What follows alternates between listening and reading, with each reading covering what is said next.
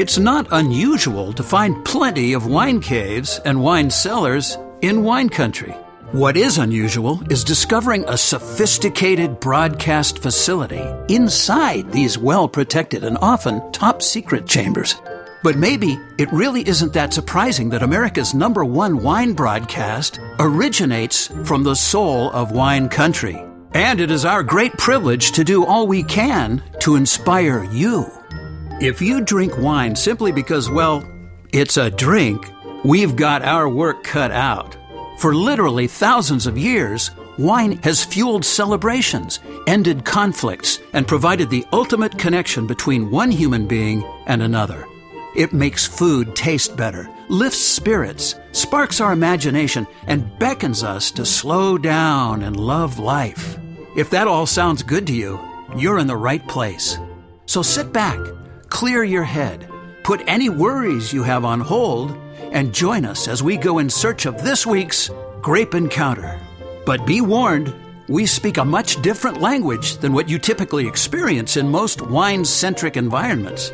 But you didn't come here because you're ordinary, did you? Good, because your host, David Wilson, is here to take you far, far away from the beaten path. Here's David. And it's time for your weekly Grape Encounter, and we have been, for the past few weeks, talking about some very unpleasant stories with fires and smoke taint and, you know, isolation and epidemics. It has just not been as fun as it normally is, but I am jazzed today. I am so pumped today, I can't even begin to tell you. This is a story that we're going to start out with that is all about bragging rights for me, because I started a relationship with a family that was getting into the grape growing business. We've had them on before, and I'm going to revisit how they came to the place that they are right now, but something amazing has happened in the past week or so, and it's one of those things where I just I just knew that this was going to be the outcome. So I'm going to welcome Erin Faulkner, who is reluctantly doing this interview with me, I might add. And we are at Defiance Vineyards, and there are other giggles in the room. There is also here Mom, who is Cheryl, and um, Dad, who is Bill. And we are in the chateau here in Creston, California, looking out over the vineyard. And you are probably one of the happiest people on earth right now, I would think. Erin, no? Yes. Let me just tell you how this all began. So, as many of you know, I have a wine bar, and I guess it's been maybe close to two years ago. Uh, these folks wandered in, and I was just, you know, pouring them some interesting wines, and they were very interested in the wines. And then come to find out, as a family, they had bought a really wonderful piece of property and decided that they wanted to just take on a project together. And Erin, you wanted to just grow something, right? That's do, correct. Do mm-hmm. something to be close to the land. We wanted to find a property that uh, my parents, as proprietors, would establish in order to have a sanctuary for the entire family. I want to focus on why we're having this conversation today, but just as a little bit of background, you and your dad, your family, are project managers, and that means that you do what? We manage large infrastructure projects. Um, for example, my father represented the Greek government on the Athens International Airport. He represented the main general contractor on the World Trade Center. I, we, both of us together traveled back and forth to Louisiana for, you know, a couple hundred million dollar ship loading projects. Yeah. So those are the type of projects that we do. Th- these are uber magnificent projects. We're yes. not just talking about building some apartment building someplace. Yes. So you take those skills and you bring them to grape growing. You knew nothing at the time about growing grapes, but it had to be, you felt, an agricultural project. And like good project managers, great project managers, you go find the right people to assist. Is that about right? Yeah. I mean, we we made sure that we found I found good mentors, both winemakers, people who were in the um, vineyard management department. And then, of course, you know, even though we manage budgets and, and schedules on these large projects, you know, my father and my brother are quite talented in, uh, you know, the regular construction. So we actually did all of the pipe that's in the ground, um, pounded in the end post for the vines. That's all physical work that my family as a group did together, including my sisters and and everyone else. And how many acres uh, do you have for development here? We're just under one hundred acres, right, Mom? Yeah. yeah. Okay, so that's the background. Uh, the Faulkner story, Defiance Vineyards story. But here's where it gets interesting for me anyway, and it gets personal, is that these folks are sitting in my wine bar, and we're kind of talking about wine. And then Cheryl, Mom, who's sitting right here, maybe too shy to get on the microphone, kind of pops off, uh, throws the gauntlet down and says, you know, we're grape growers. And they had already made some wine just for their own personal use because they weren't bonded yet. They couldn't sell it. And she was bragging about, uh, you know, the fact that she thought that their Cabernet was as good as this really great Cabernet that I was pouring for them. And to prove the point, she showed up with bottles of wine. And I eventually came out here as well. But the, the thing that we want to remember is that they weren't ever intending to make wine. It was just to grow grapes and sell them, right? Yeah, I mean, I know the way that I was brought up. And all of us um, children feel the same, is that we don't do anything unless we do it one hundred percent. Right. So we're all in, and we're going to do whatever we're going to do, we're going to do it the best. And that's the way that I was raised, and that's how this vineyard is managed. So I'm hands-on, Dad's hands-on, Mom's hands-on, my brother, my sister, their extended family, um, all come out here and, and work and help and, and all different aspects of maintaining the vineyard. Okay, so over the course of a few days now, I get to taste, uh, going back two years ago, these, you know, trial wines, you know, which were, I, I guess more than anything, made to see just how well these grapes could perform. I was floored. I mean, I was absolutely floored. I know the wines of this region. There are very good wines being made here, but there was something extraordinary about these grapes. And Erin, the first thing that I told, I asked you how much you were selling the grapes for, and you told me, and I said, you need to raise the price immediately, right? Yes, and I did. And how that and, and how that worked out for you? Um, we are sold out all the time. so, so that was the first thing. But then the second thing was that I just felt very strongly that they should make some wine, you know, that that could be sold. And so over the course of, I don't know, several months, Uh, we were able to connect you with a great winemaker. We were uh, we really talked about what kind of quality you were looking for, and you guys set out to make wine. And that was not necessarily the road you wanted to go down, right? No, this is my father's venture. I got oh. dragged into this, but now I'm super happy about it. Okay, so, so, so I didn't want to start another business. So why I am so excited and ecstatic to do this story today, because I was absolutely convinced that certainly the Cabernet and their uh, Petite Sirah was maybe world class. And they just got the results back from their first major competition in San Diego. Yeah, so uh, we finally got our, our um, license so that we could produce and sell wine. And as you had said, we...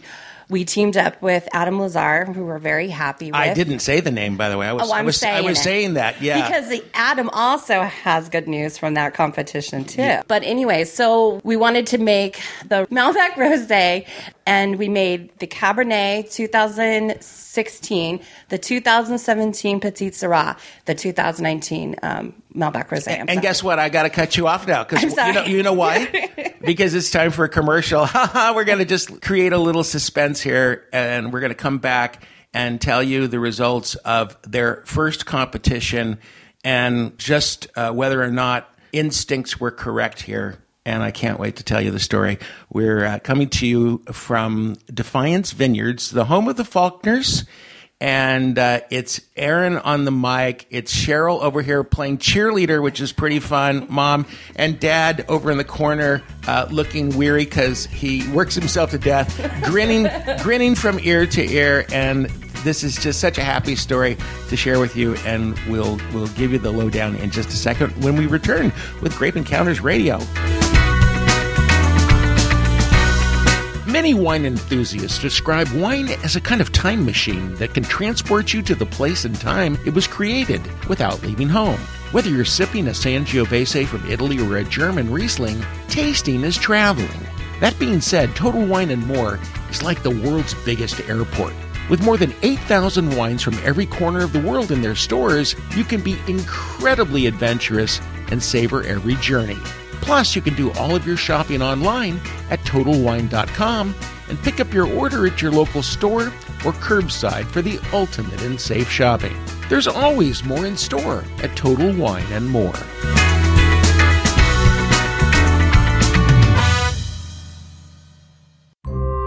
In Greek mythology, we learn the mysterious connection between walnuts and wine. When Dionysus, the god of wine, fell in love with Princess Caria of Laconia, her sisters tried to prevent the romance, so Dionysus turned them into rocks. He also turned his beloved Caria into a walnut tree. She was, after all, a hard nut to crack. At m m organics dot com in Paso Robles, California, Walnuts and Wine is the ultimate love story. You'll flip over their one hundred percent organic port-style dessert wines and organic heirloom walnut products, including sprouted snacking walnuts in five awesome flavors, irresistible raw organic walnut butter, free trade chocolate-covered walnuts, and for bakers, M M Organics produces one hundred percent gluten-free walnut flour, estate walnut oil, and of course, their crazy delicious raw walnuts. Get all their products online at m m organics dot com. That's m m organics dot com. Summer is here, invigorating our state of mind and sparking desires for things that complement our playful mood.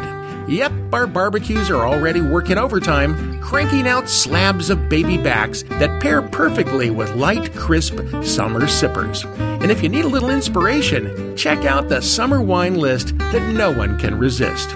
It's Total Wine and More's Top twelve Summer Wines, featuring a truly eclectic cross-section of wines, all under twenty dollars and many under ten dollars. Plus, Total Wine and More is offering summer wine bundles that save you up to twenty-four dollars on a variety pack of wine. And now that we've all gotten into curbside buying, you can order online at total wine dot com and pick up your order in the store or just outside for a contactless experience. The best lineup of super low-priced summer wines is just a click away at total wine dot com.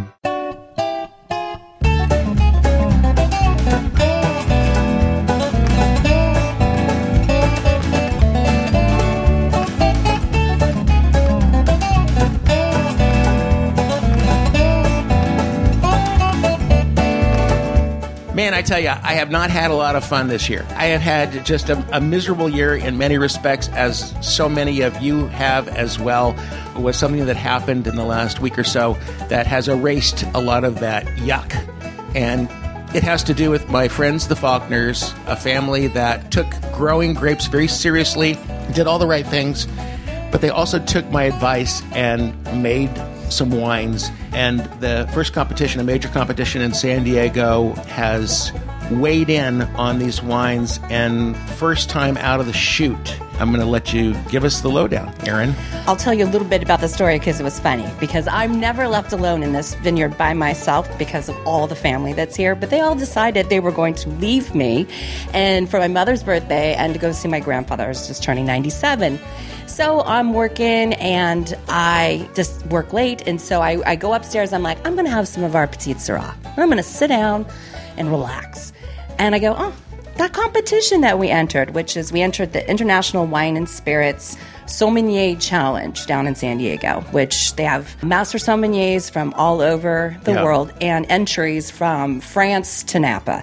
And, you know, I go, I haven't heard anything about that competition. So I just go on my phone and I look up results and I'm scrolling down. Oh, well, we didn't win Best Red because that was a one hundred ninety-five dollars bottle of Napa Cab.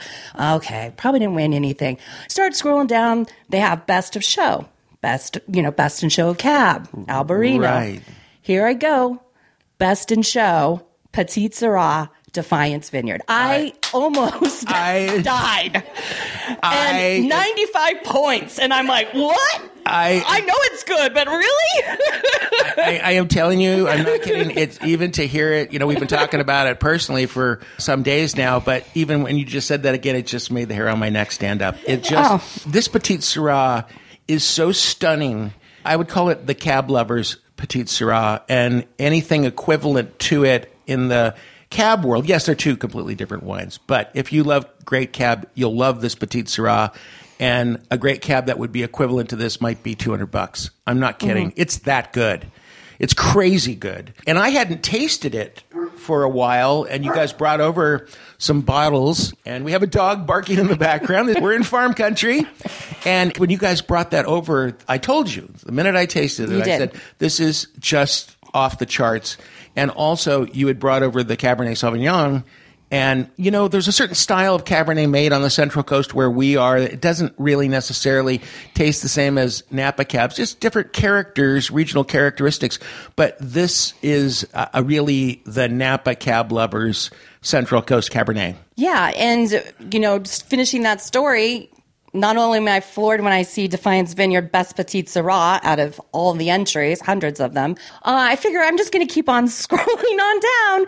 And underneath Defiance Vineyard, the two thousand sixteen Cabernet was awarded ninety points yeah, and a big. gold medal. And if you look at the competition that we were up against, it was just unbelievable. And I told the story about everyone being gone because I had no one to tell. I was calling and it was too late at night. Mom and Dad were in North Carolina. And brothers and sisters. Trying to trying, trying to stay out of the way of a hurricane. And then here comes Hurricane Erin instead, comes bolting in. And I think that because you weren't convinced about that cab. You were not. And I told you when I, I said, this is before the competition results, I said that cab is just crazy delicious. You you certainly did. I know. You I, certainly did. I told you so. I told you so. I told what, you so. And what did yeah. I say in the very beginning? We only do things one hundred percent. Right? So yeah. It's got to be perfect. It didn't score ninety-nine, okay? It wasn't good enough in my book, but ninety, that's pretty dang good for we're, your very first cab. We're talking about a very prestigious competition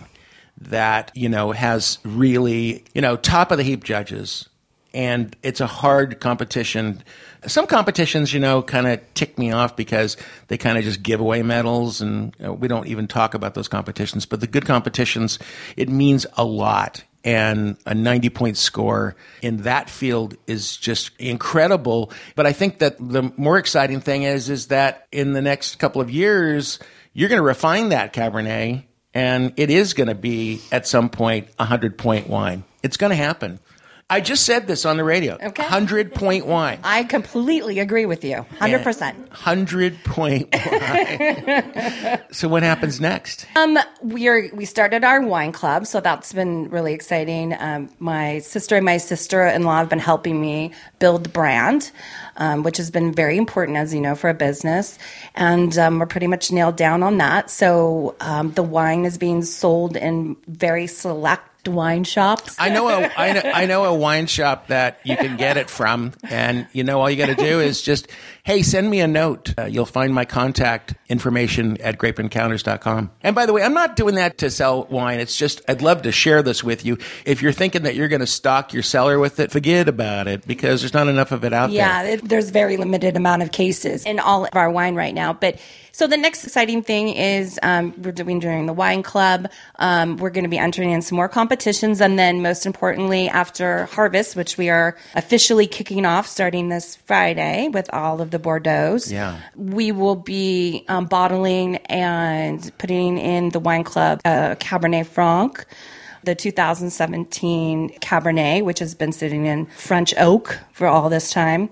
And then we'll be um, putting together a wine club special release, in Captains of Industry line, people who are Great. Defiant. And the first one is obviously going to be Faulkner.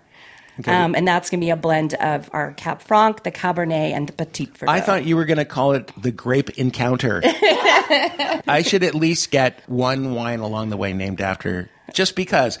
You know, we only have a minute left, but I do want to say something that's super important, and it's this, that uh, with grapes and winemaking, there are no do-overs. If you mess it up, you're stuck with it. And you may have made a, a monster investment that will never pay off very well, and you're going to be just selling the juice bulk, and it's going to wind up in some five dollar bottle of wine. But I'm guessing the sense of relief that you and the family feel about the dice that you rolled here has got to be just incredible. Yeah, and my heart goes out to people um, up in Napa with the fires. We're just so saddened by that. But my heart also goes out to people who are unfortunately can't sell all of their fruit. You did a show with me when we first met, and it was a an extension of maybe the third show that I did some five hundred eighty shows ago and twelve years ago, which was entitled You Too Can Be a Winemaker. In both of those shows, the original one and the follow-up with you, the whole point was to tell people that, you know, if you really apply yourself, you can do this. And, and in fact, you can do it without buying land even. You just buy grapes from Cheryl and family. I'm sorry, you buy grapes from Erin and family and do the best that you possibly can and get the best help. So I just want to congratulate you, and I just also want to say that I love you guys, and I love that you made absolutely no compromises. Bill, I like you a lot. Uh, the girls, no, I love you too. So anyway, congratulations. Thank you so much, and thank you for having faith in us. And I, I really do. And and I've got the back end of my car open right now, and you can load as many cases in there as will fit. Thanks a lot. We're going to be back with more Grape Encounters right after this.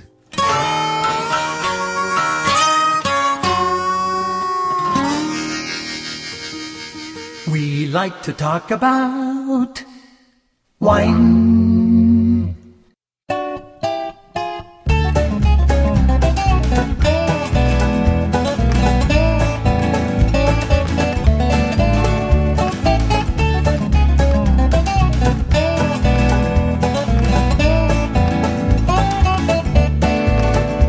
Man, I tell you, I have not had a lot of fun this year. I have had just a, a miserable year in many respects, as so many of you have as well, with something that happened in the last week or so that has erased a lot of that yuck. And it has to do with my friends, the Faulkners, a family that took growing grapes very seriously, did all the right things, but they also took my advice and made some wines. And the first competition, a major competition in San Diego, has weighed in on these wines. And first time out of the chute, I'm going to let you give us the lowdown, Erin. I'll tell you a little bit about the story because it was funny, because I'm never left alone in this vineyard by myself because of all the family that's here. But they all decided they were going to leave me and for my mother's birthday and to go see my grandfather, who's just turning ninety-seven. So I'm working, and I just work late, and so I, I go upstairs. I'm like, I'm going to have some of our Petite Sirah. I'm going to sit down and relax. And I go, oh, that competition that we entered, which is we entered the International Wine and Spirits Sommelier Challenge down in San Diego, which they have master sommeliers from all over the yeah. world and entries from France to Napa. And, you know, I go, I haven't heard anything about that competition, so I just go on my phone, and I look up results, and I'm scrolling down. Oh, well, we didn't win Best Red because I was a one hundred ninety-five dollars bottle of Napa Cab. Okay, probably didn't win anything. Start scrolling down. They have Best of Show, Best, you know, Best in Show of Cab, Albarino. Right. Here I go, Best in Show, Petite Sirah, Defiance Vineyard. I, I almost I, died. I, and ninety-five points, and I'm like, what? I I know it's good, but really? I, I am telling you, I'm not kidding. It's even to hear it, you know, we've been talking about it personally for some days now, but even when you just said that again, it just made the hair on my neck stand up. It just, oh. This Petite Sirah is so stunning. I would call it the cab lovers' Petite Sirah and anything equivalent to it in the Cab world. Yes, they're two completely different wines, but if you love great Cab, you'll love this Petite Sirah, and a great Cab that would be equivalent to this might be two hundred bucks. I'm not kidding. Mm-hmm. It's that good. It's crazy good. And I hadn't tasted it for a while, and you guys brought over some bottles, and we have a dog barking in the background. We're in farm country. And when you guys brought that over, I told you, the minute I tasted it, you I did. said, this is just off the charts. And also, you had brought over the Cabernet Sauvignon. And, you know, there's a certain style of Cabernet made on the Central Coast where we are. It doesn't really necessarily taste the same as Napa Cabs, just different characters, regional characteristics. But this is a, a really the Napa Cab lovers' Central Coast Cabernet. Yeah. And, you know, just finishing that story, not only am I floored when I see Defiance Vineyard Best Petite Sirah out of all the entries, hundreds of them, uh, I figure I'm just going to keep on scrolling on down. And underneath Defiance Vineyard, the two thousand sixteen Cabernet was awarded ninety points yeah, and a big gold medal. And if you look at the competition that we were up against, it was just unbelievable. And I told the story about everyone being gone because I had no one to tell. I was calling and it was too late at night. Mom and Dad were in North Carolina. And brothers and sisters. Trying to trying, trying to stay out of the way of a hurricane. And then here comes Hurricane Erin instead, comes bolting in. And I think that because you weren't convinced about that Cab. You were not. And I told you when I, I said, this is before the competition results, I said that Cab is just crazy delicious. You you certainly did. I know. You I, certainly did. I told you so. I told you so. I told what, you so. And what did yeah. I say in the very beginning? We only do things one hundred percent. Right? So yeah. It's got to be perfect. It didn't score ninety-nine, okay? It wasn't good enough in my book, but ninety, that's pretty dang good for we're, your very first Cab. We're talking about a very prestigious competition that, you know, has really, you know, top of the heap judges, and it's a hard competition. Some competitions, you know, kind of tick me off because they kind of just give away medals, and you know, we don't even talk about those competitions. But the good competitions, it means a lot. And a ninety-point score in that field is just incredible. But I think that the more exciting thing is, is that in the next couple of years, you're going to refine that Cabernet, and it is going to be, at some point, a hundred-point wine. It's going to happen. I just said this on the radio. Okay. hundred-point wine. I completely agree with you. one hundred percent. hundred-point wine. So what happens next? Um, we are, we started our wine club, so that's been really exciting. Um, my sister and my sister-in-law have been helping me build the brand, um, which has been very important, as you know, for a business. And um, we're pretty much nailed down on that. So um, the wine is being sold in very select wine shops. I know a I know, I know a wine shop that you can get it from, and you know all you got to do is just, hey, send me a note. Uh, you'll find my contact information at grape encounters dot com. And by the way, I'm not doing that to sell wine. It's just I'd love to share this with you. If you're thinking that you're going to stock your cellar with it, forget about it because there's not enough of it out yeah, there. Yeah, there's very limited amount of cases in all of our wine right now. But so the next exciting thing is um, we're doing during the wine club. Um, we're going to be entering in some more competitions. And then most importantly, after harvest, which we are officially kicking off starting this Friday with all of the Bordeaux's, yeah. we will be um, bottling and putting in the wine club uh, Cabernet Franc, the two thousand seventeen Cabernet, which has been sitting in French oak for all this time. And then we'll be um, putting together a wine club special release, in Captains of Industry line, people who are Great. defiant. And the first one is obviously going to be Faulkner. Okay. Um, and that's going to be a blend of our Cab Franc, the Cabernet, and the Petite Verdot. I thought you were going to call it the Grape Encounter. I should at least get one wine along the way named after, just because. You know, we only have a minute left, but I do want to say something that's super important, and it's this, that uh, with grapes and winemaking, there are no do-overs. If you mess it up, you're stuck with it. And you may have made a, a monster investment that will never pay off very well, and you're going to be just selling the juice bulk, and it's going to wind up in some five dollar bottle of wine. But I'm guessing the sense of relief that you and the family feel about the dice that you rolled here has got to be just incredible. Yeah, and my heart goes out to people um, up in Napa with the fires. We're just so saddened by that. But my heart also goes out to people who are unfortunately can't sell all of their fruit. You did a show with me when we first met, and it was a an extension of maybe the third show that I did some five hundred eighty shows ago and twelve years ago, which was entitled, You Too Can Be a Winemaker. In both of those shows, the original one and the follow-up with you, the whole point was to tell people that, you know, if you really apply yourself, you can do this. And, and in fact, you can do it without buying land even. You just buy grapes from Cheryl and family. I'm sorry, you buy grapes from Erin and family and do the best that you possibly can and get the best help. So I just want to congratulate you, and I just also want to say that I love you guys, and I love that you made absolutely no compromises. Bill, I like you a lot. Uh, the girls, no, I love you too. So anyway, congratulations. Thank you so much, and thank you for having faith in us. And I, I really do. And and I've got the back end of my car open right now, and you can load as many cases in there as will fit. Thanks a lot. We're going to be back with more Grape Encounters right after this.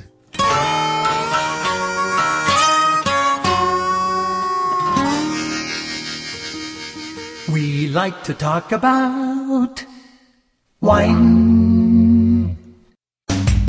We're back with more Grape Encounters. Hey, please do us an enormous favor and like us on Facebook.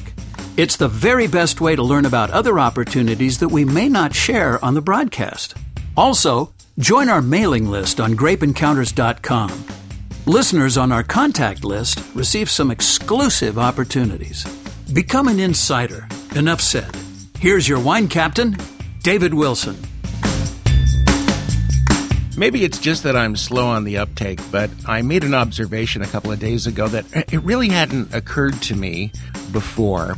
And little backstory, I uh, get up in the morning and I try to get as many of my phone calls out of the way as I can before we start uh, doing interviews, recording, and that sort of thing. But after about like the tenth or twelfth phone call, I realized that literally everybody that I talked to was in a really, really down mood. And I think, you know, we talk about this new normal. And part of that new normal is, I think, being not nearly as happy as we were before the pandemic. So I just have to continue to recommit myself all the time to try to make things as happy and fun as I possibly can. And it's kind of sad to me that I seldom, if ever, hear anybody say, oh, man, I sure had a good time last night. That just seems to be a part of our history, and we need to make it a part of our present. And, you know, by the way, just to talk about how bad it is, I saw a video this morning, and it uh, comes to us from Surrey in uh, England. And it's a video that has just gone viral, although it was actually uh, filmed back in May. And it's a woman who is in a store. The name of the place is the Lingfield High Street Co-op grocery store in Surrey. And apparently she gets upset because she's told by the clerks there that she needs to follow the sort of one-way uh, signs that indicate that direct traffic uh, within the store. And she gets really upset. And first thing she does is she pounds on the plexiglass divider. And then she goes on a rampage, and this is what it has to do with Grape Encounters. She goes down to this very extensive wine aisle with, I guess, maybe about five shelves of wine going up, and it's a long aisle. And she proceeds to just start pulling all of the wine off of the shelf, and there's just like all of these bottles that are busting on the floor. It was like an earthquake hit the place. The whole aisle was just filled with broken glass and red wine. And all I have to say is this, that no matter how bad it gets, no matter how down you might feel, please don't take it out on the wine. So let's not do that. And let's do everything that we can to have a really good time. I'm going to end the next segment, uh, go to my mailbag, because I've been getting a lot more emails than I normally do. I think it's because people have more time on their hands and are just investing more time in, you know, listening to shows like Grape Encounters. But as much time as I spend reading online, I really, I love books. Real books that you can hold in your hand. And there are two books that I want to share with you.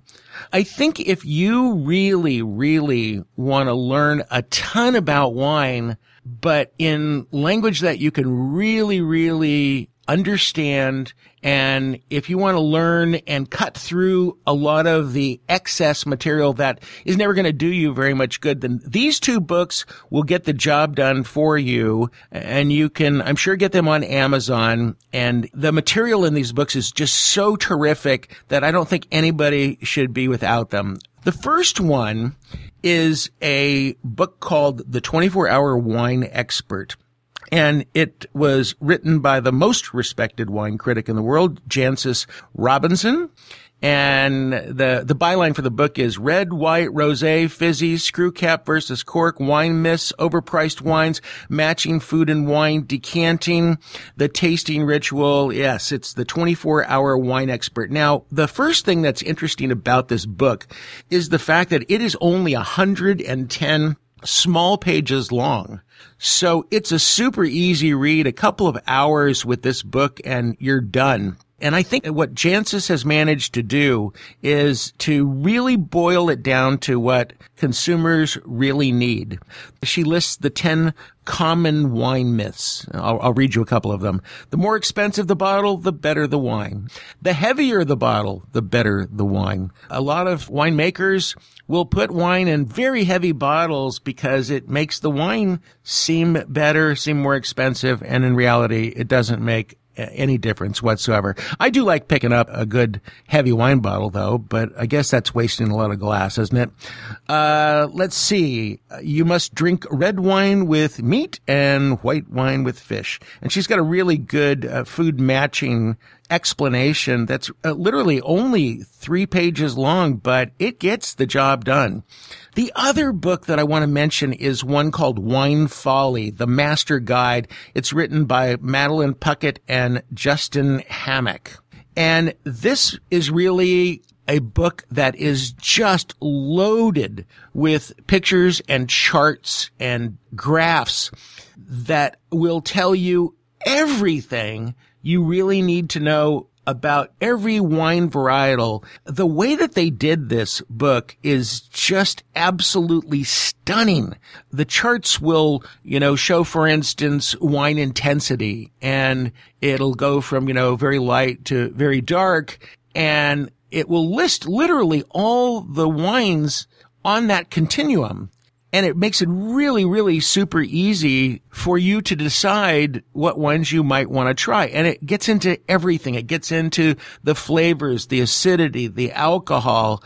And the best part about this book is the lion's share is a varietal by varietal explanation with illustrations and graphs that will help you to understand virtually all of the wines that you're probably ever going to drink by varietal in a way that I've never seen it presented before. It's just outstanding.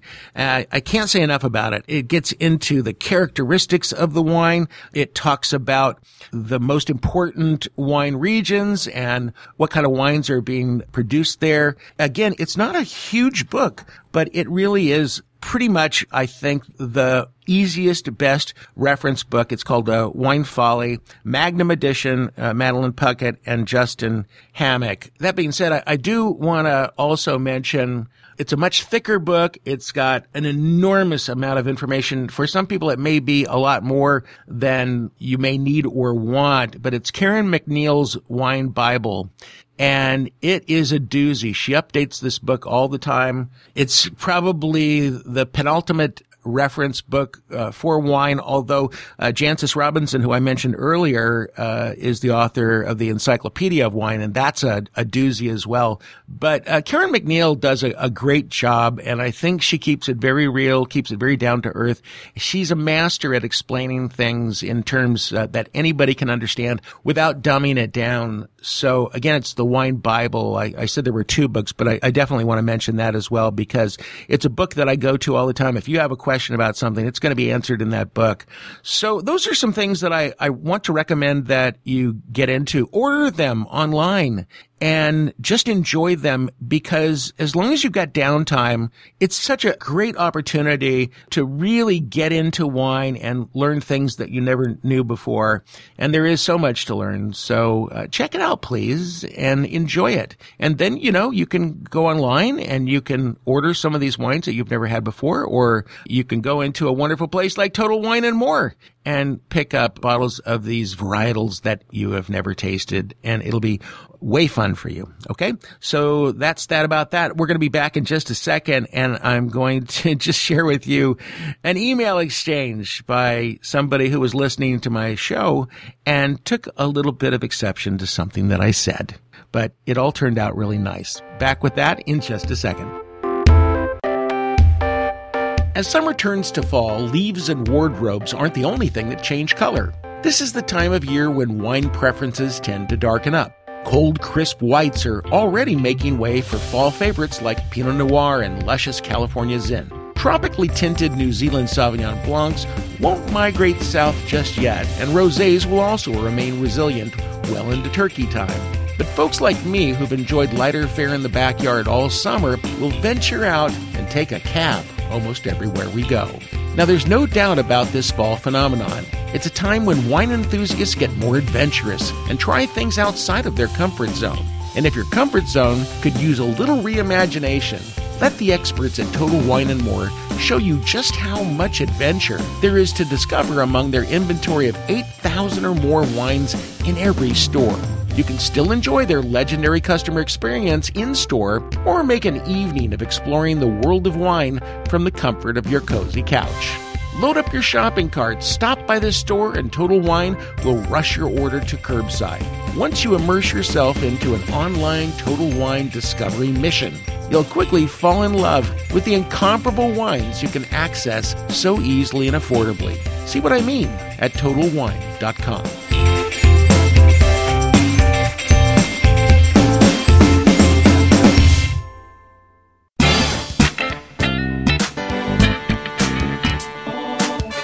You know, I have been doing Grape Encounters for so long, I sometimes forget that I had a different life before Grape Encounters.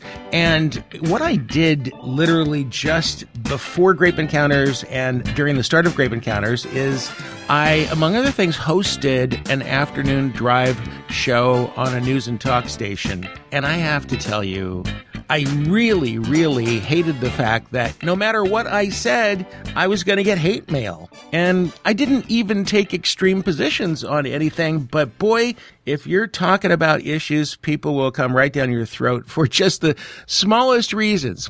And so it's been a pleasure to do Grape Encounters, where we just talk about soft, easy topics and fun things for the most part. But once in a while, I do venture into issues that can be a little bit political. And that was the case in the last installment of Grape Encounters. And the reason I'm telling you this, by the way, is because I got an email from a fellow who was pretty bent out of shape uh, about uh, what I had said. So anyway, uh, just going back, I was having a conversation with my guest, and we were talking about the wildfires and the smoke taint and all of that. And one of the things that I admonished my audience to really consider is, even if you don't believe in climate change, even if you just think that is all just a whole bunch of hooey, isn't it better, really, to be gentle on our environment? Wouldn't it be better if we were driving electric cars as opposed to putting all these hydrocarbons and C O two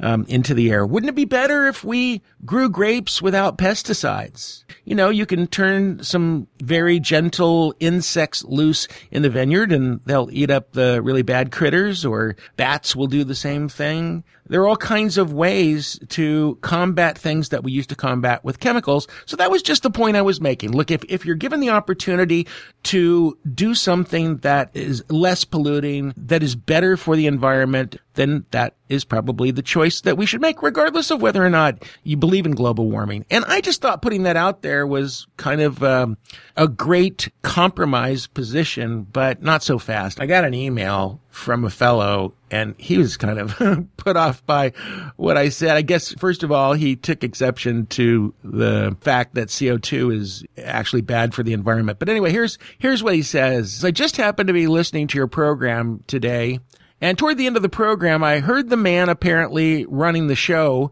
begin prattling on about climate change and the need to reduce C O two emissions.